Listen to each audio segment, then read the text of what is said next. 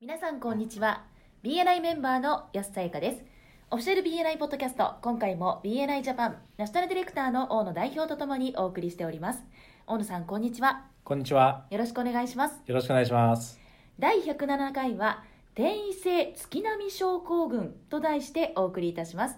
英語版のエピソード560をご参照くださいこのポッドキャストはコンビニの人材育成を支援するコンクリ株式会社とチームビルディング研修の JCTV の提供でお送りいたしますさて大野さんはい。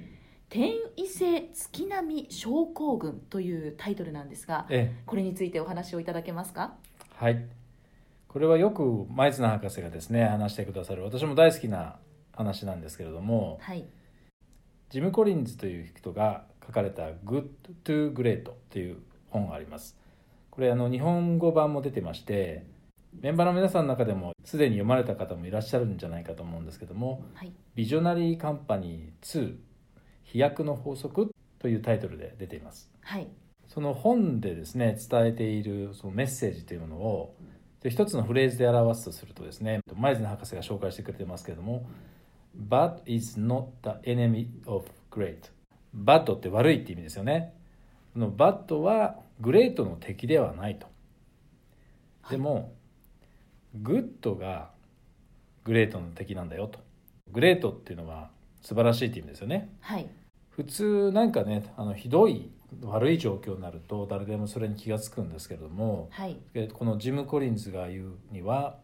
グレートパフォーマンスつまり素晴らしいというか偉大なパフォーマンスの敵っていうのは実はバッドではなくてグッドなんだよというメッセージですねはい巷でよく聞くフレーズがあると思うんですけどもはい例えばあの「それくらいで十分だよ」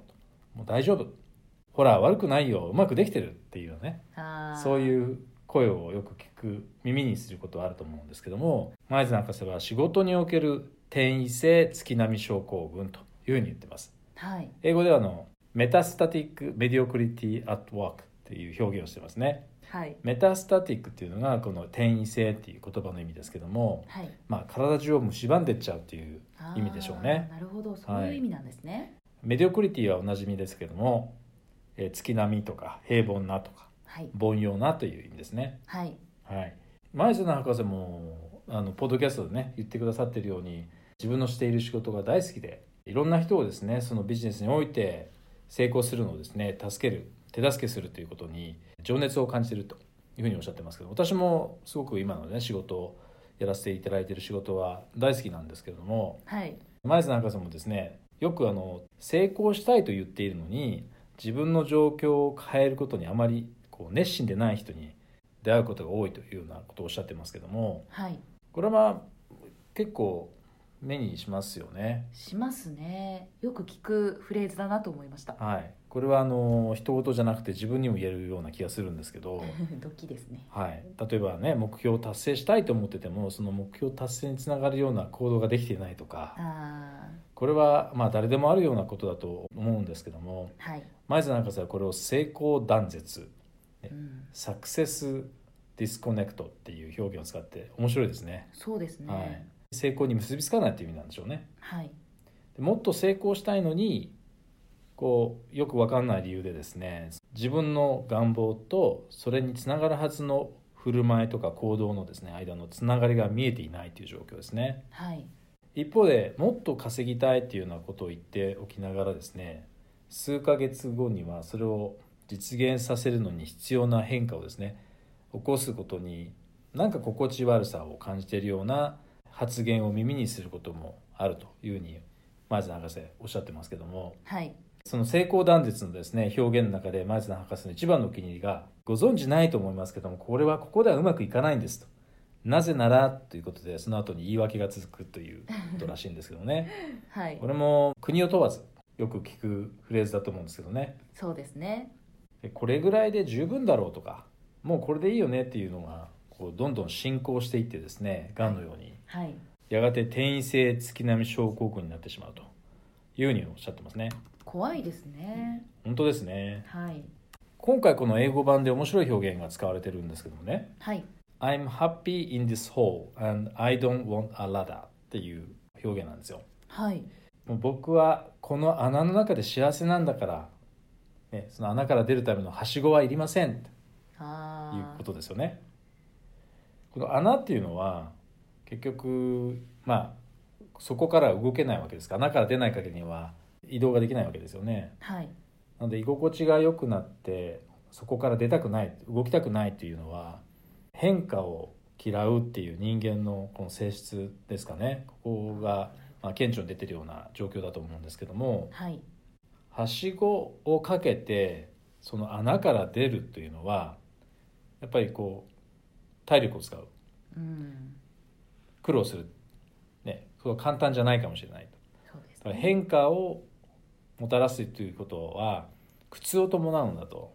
脳がそれに対してこう拒絶反応をするような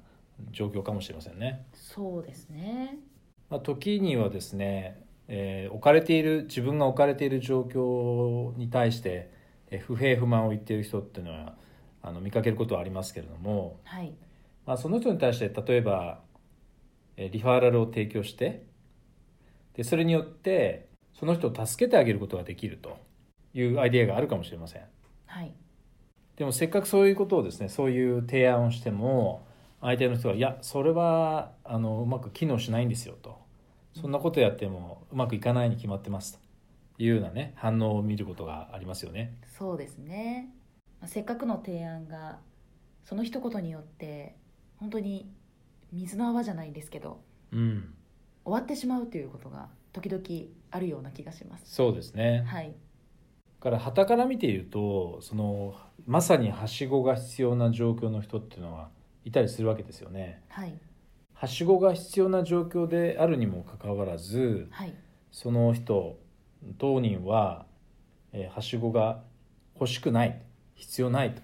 いうふうに思ってたりするわけですよね。はい前津博士がおっしゃってることは本当に私もそういうふうに思うんですけどもはいはしごが必要な状況にある人が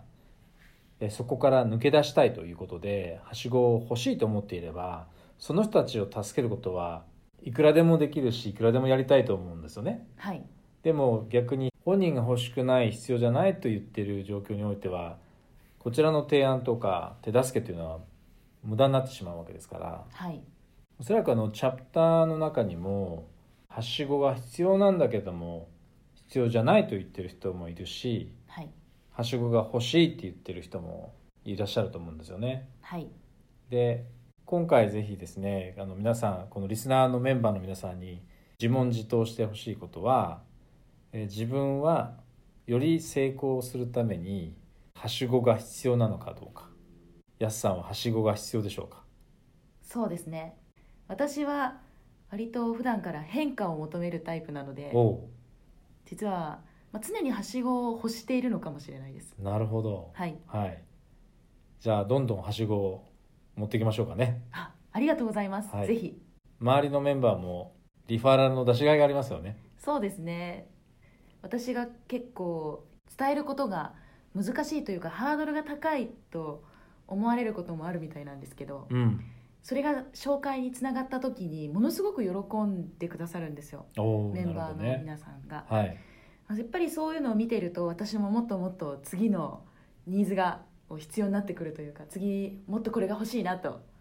思ってくるようになるので、うまん。あ、その意味ではやっぱり変化をすごく求めてるんだろうなと思います。そうですね。はい、やはり BNI のようなですね、そのビジネスを目的としたビジネスをより拡大していって、より大きな社会の貢献とか、人の役に立ちたいという人たちが集まっているコミュニティだと、はい、なおさらそこが強調される部分があるかもしれませんね。そうですね。でも大事なポイントの一つとして前綱博士も指摘されているのは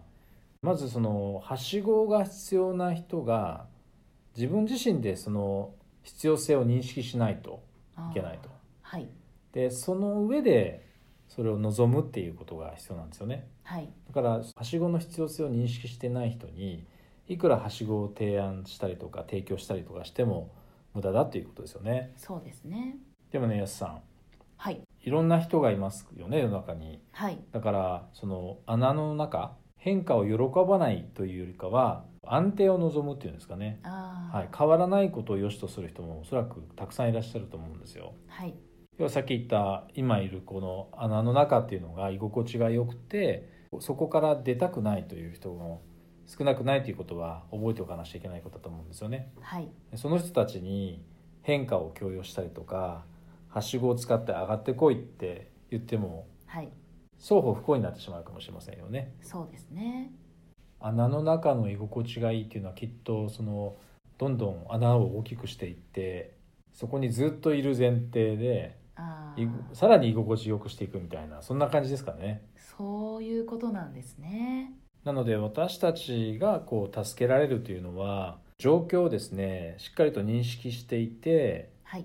えーそこから抜け出したいという人なんですよね。はいさらに言うとですねこう穴から出たいというだけでなくてはいその穴から出るためだったら何でもするっていうぐらいのこう意欲っていうんですかね熱意が必要だっていうことですよね。はいそういう人であれば私たちはどんどん助けることができるということですよね。はい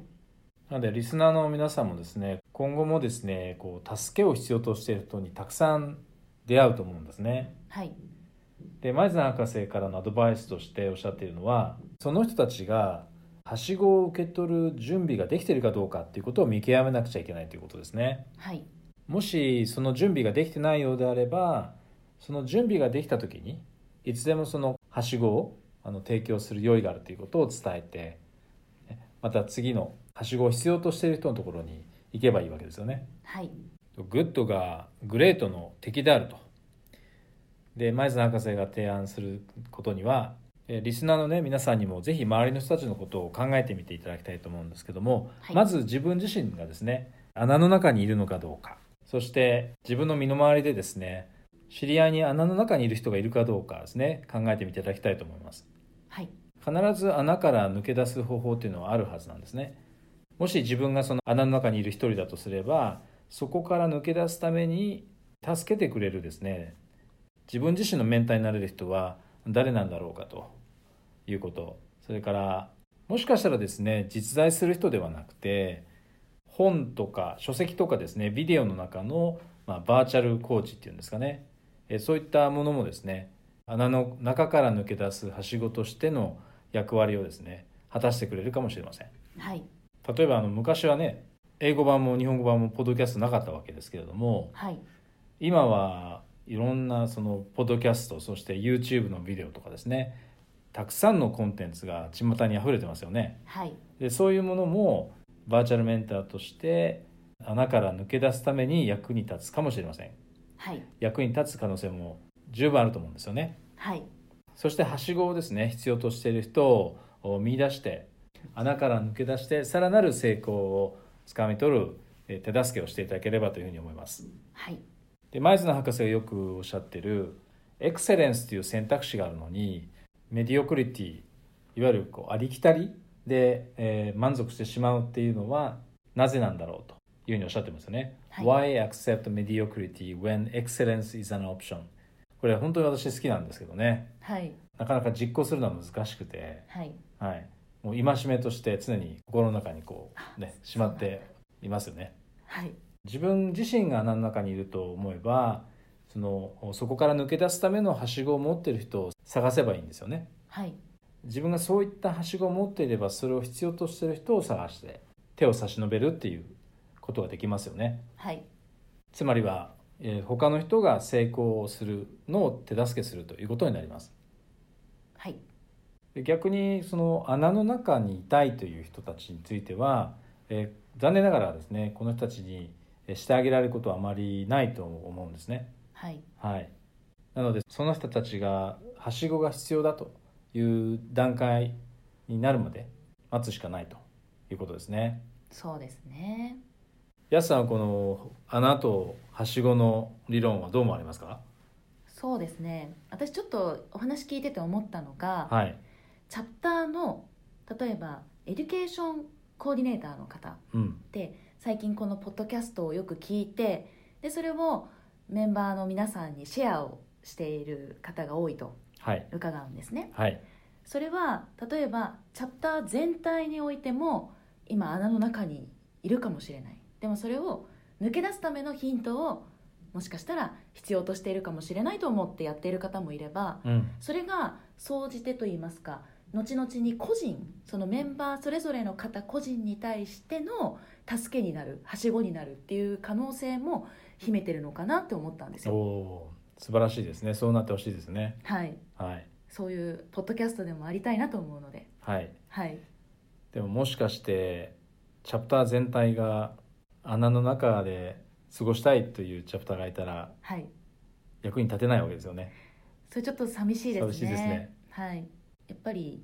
BNI のメンバーでそしてチャプターに所属しているメンバーって、まあ、みんな何かしらの形で成功したいとは思っているはずなのでうんその答えが明確に見つからなかったとしても実は心のどこかでそのはしごを求めているじゃないかなって私は信じてるんですけなね。るほどちょっとたちが悪そうな例としてははい、例えば穴の中からはしごを登って出ようとしていないんだけどもはい、やはりこう穴の中で不平不満だけ言っている人あーはい、だから不平不満を聞いてあげるんだけどもはい、それをなくすあるいは解決するためのはしごを提供しようとしてもそれを拒む人っていうのもいるっていうことですよね。そうですうね。ん本当に成功したいと思えば、えー常にですね最適な自分に適したはしごを探し続けるはずだとはい、いうふうに前津博士おっしゃってますよね。はい、でさらに言えばこう穴の中にいなくてもさらに上の成功に達するためのはしごそういうものも探し求めていくべきだとはい、いうふうに前津博士おっしゃってくれてますね。はい、だから常にさらに上へ上へといった成功を目指してはしごを探し求めるということなんですかね。そうですね。はい、それではそろそろ終わりの時間に近づいてまいりましたが大野さんからメンバーの皆さんへメッセージはありますかはい、このポッドキャストを聞いてくださっている皆さんにはぜひですねご自身がもし何らかの穴に入っているとしたらそれがどんな穴なのか、えー自問自答していただきたいと同時にはいぜひもし、えーエデュケーションコーディネーターだったりとかあるいはそういったエデュケーション、えー学習コーナーをですね担当する機会が得られるのであれば他のメンバーの皆さんとシェアしていただければと思いますはいありがとうございましたありがとうございました今回も BNI ジャパンナショナルディレクターの大野代表と私 BNI メンバーの安さゆかでお送りいたしましたこのポッドキャストはコンビニの人材育成を支援するコンクリ株式会社とチームビルディング研修の JCTV の提供でお送りいたしましたそれでは次回もオフィシャル BNI ポッドキャストでお会いしましょう See you next week